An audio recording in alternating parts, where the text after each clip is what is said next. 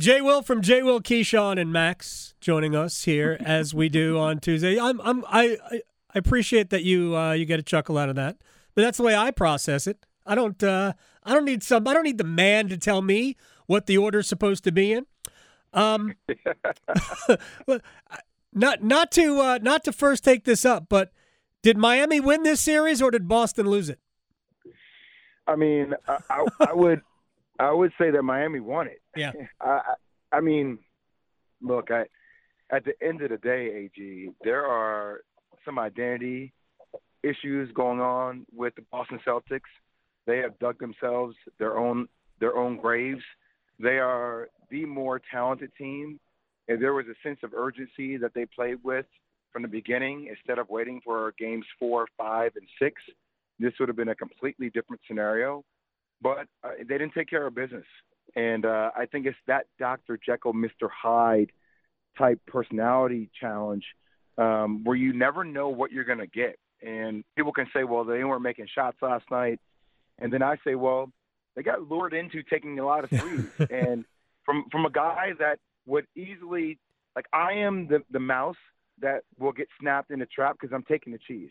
Like, in college, if we saw a team play zone, oh my, my goodness, it was going up and we are going to blitz you. But you know what? We had dead eye shooters on our team, Yeah. Adam. And when you look at this, the, the personnel wise of this Boston Celtics team, they have scorers, but they don't have shooters.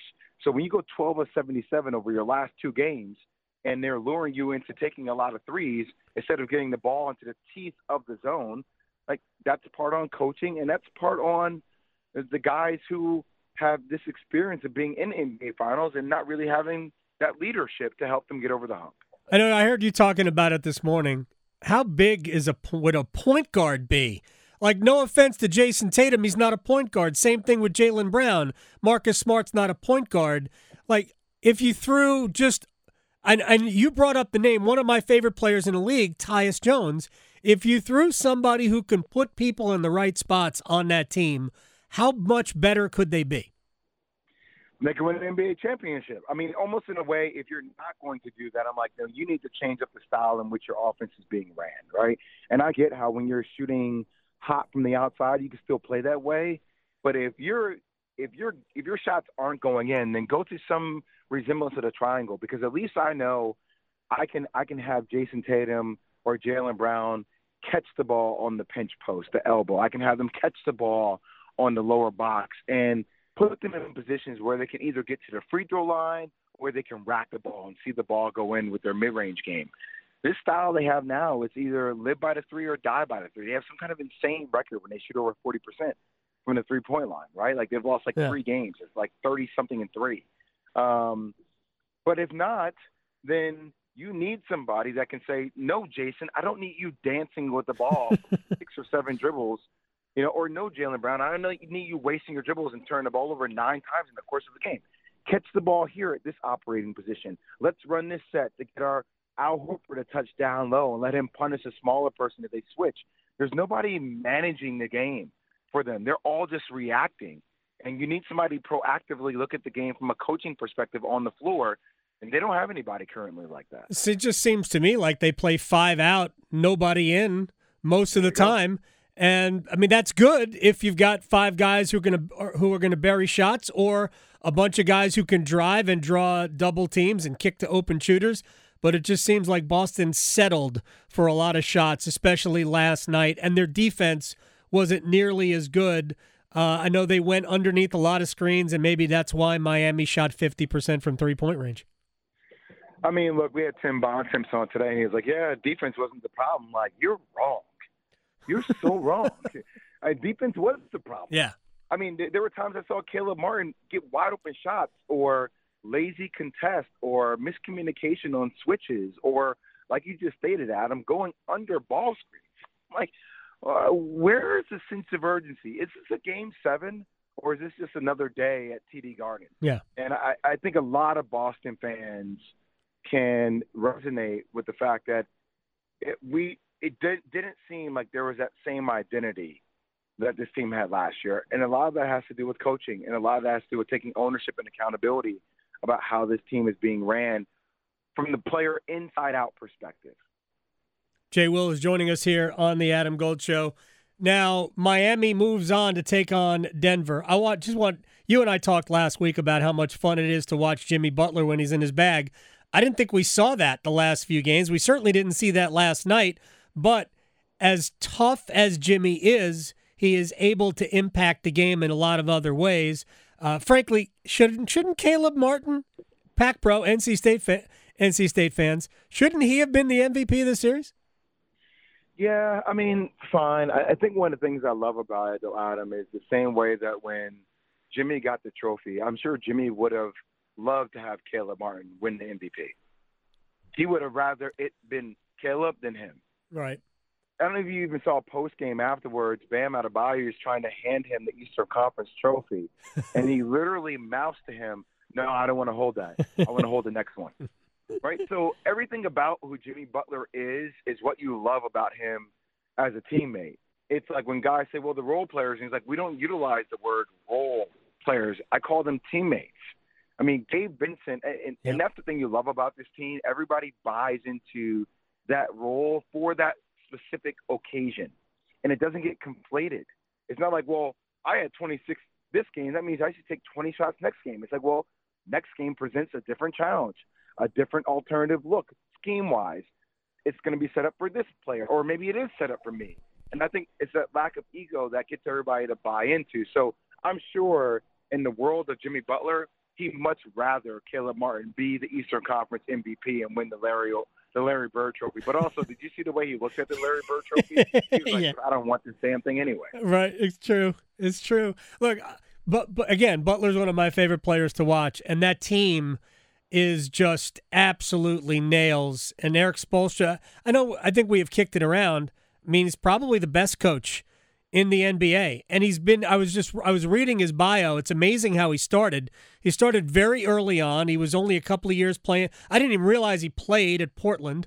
Uh, and he was an all conf- all West Coast Conference player. And he had a little bit of a cup of coffee overseas, but ultimately has gotten got right into coaching. And Pat Riley stuck with him. And I mean, it's just an incredible, that organization is incredible. Well, I mean, Adam, you can make a case that before it's all said and done, that the Miami Heat just have an unfair advantage against any team in the NBA. They they will before it's all said and done. Pat Riley is always already considered a top five coach in NBA history. Yeah. I think Erik Spoelstra will inevitably move into that five spot. I really, I mean, he's six NBA Finals already. He's won two with LeBron and D Wade, and a lot of people love to, you know, simplify that. Well, anybody can coach. No, anybody can't coach LeBron James and Dwyane Wade. Nobody managing those egos yep. with Chris Bosh and Mario Chalmers and Udonis Haslem. That's not easy to do. So, and he got one in 2006 as an assistant coach there. But I mean, what a story to go from a, a, a videographer, right, with yep. the team, a video editor, to now being considered one of the greatest coaches to ever coach the game of basketball. But that's what that Miami Heat culture. I mean, even think about Caleb Martin. I mean, you it takes J. Cole to call Caron Butler, the assistant coach, to get a guy that gave you 26 and 10 in the Eastern Conference Finals, Game Seven, to get him a shot to try out for this team. That is what this team epitomizes. Everybody gets a shot to be the guy, and they operate as one unit. Really That's, is. It really is amazing. Uh, Denver is is Denver too much for Miami? I think diff- Denver is a different type of animal. I think for Jimmy Butler going against a Jayson Tatum or Jaylen Brown or Marcus Smart is very different, or even a, a Jalen Brunson uh, or Josh Hart. Um, even a Jrue Holiday is very different than going against an Aaron Gordon who's six eight, yeah, who he can't just physically overpower. Uh, Jimmy gets to a lot of sweet spots on the court, uh, but the the lack of height and length from those other defenders I just mentioned allows Aaron Gordon, even if he does get beat, to recover easily to deter those shots. So that's going to be a major matchup uh, that we're going to pay attention to. You know, Bam, who at times played well, uh, didn't play well last evening. He's going to have his his hands full. I mean, this isn't a Robert Williams who just rolls to the bucket for alley. Yeah. Right. This isn't a Julius Randle who is very inconsistent with the wave of emotions. Uh, this isn't a Brook Lopez who hangs more on the perimeter. This is a guy whose usage rate is 99.99999% in every aspect of the offense. So his ability to be engaged consistently is going to be it's going to be a challenge for him. And by the way, I, I always equate Jokic to like a phone booth boxer, where it's like he wants to be on the inside of you. He wants mm-hmm. to exchange body blows.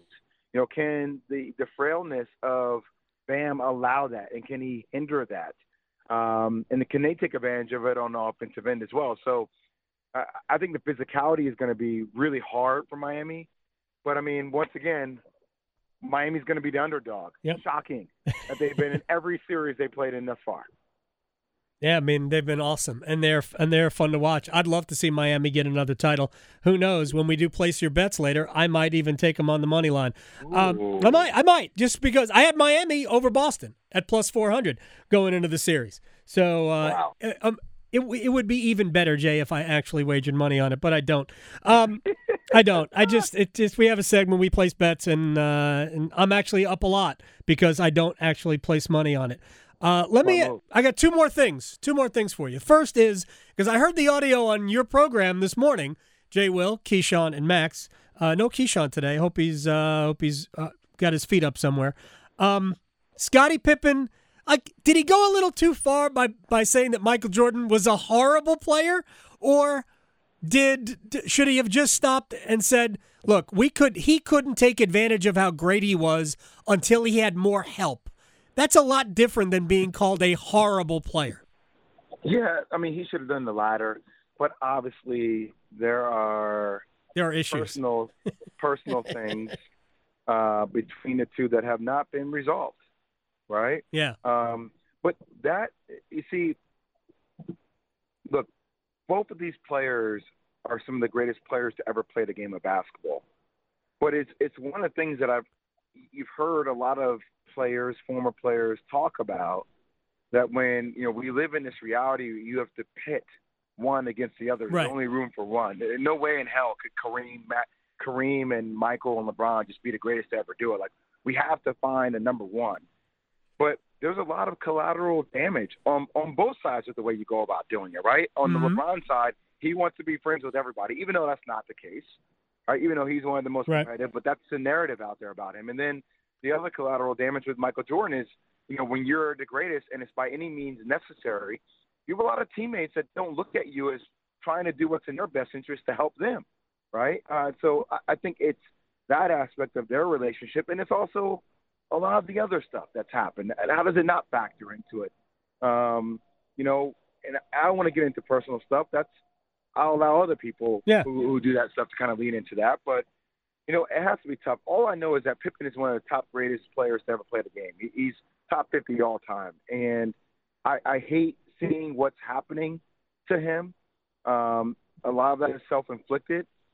But Scottie's competitive as hell too now. Yep. And Scottie was one of the best defenders to ever play the game of basketball. So, yeah, it's personal, uh, but there's also some truth to what Scottie talks about, and obviously that is felt uh, across the TV screen and across everybody that hears it. Yeah, there's there's no doubt. Michael needed help.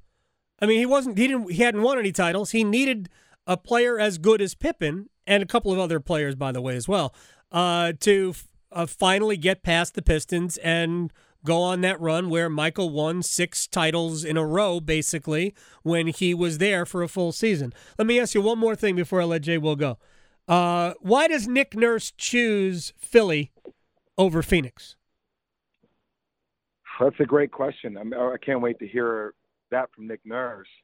Um, look, I, I, I like my my odds in the East way more than I like my odds in the West. Okay. Frankly. Um, you know, it, it has to be that relationship with Joel Embiid and front office. Yeah. You, he has to believe in Daryl Morey. He has to believe in what Joel Embiid, the reigning MVP, will bring to the table again next year. I, and I, I think Nick Nurse is is probably the right guy for the job. You know, they they're going to have this. The forty million dollar cap hit by Tobias Harris is going to hinder this team personnel wise. Yeah. But you know, maybe they do it on the defensive end. I will say scheme wise, I think you are getting an upgrade from Doc Rivers now. Just because you get an upgrade scheme wise doesn't mean that the players will buy into the mm-hmm. scheme. And I think that is going to be the biggest challenge for Nick Nurse. Can he get James Harden and company to buy into it if James Harden decides it's time back? Jay Will, Keyshawn, and Max. I paused for effect for for a reason. I, I love it. I love it. That's such a great name of a show. Jay Will with the other guys. Um, I'll talk to you next week, my man. I appreciate your time. Okay, brother. All right, brother. You got it. Have a good day. You too.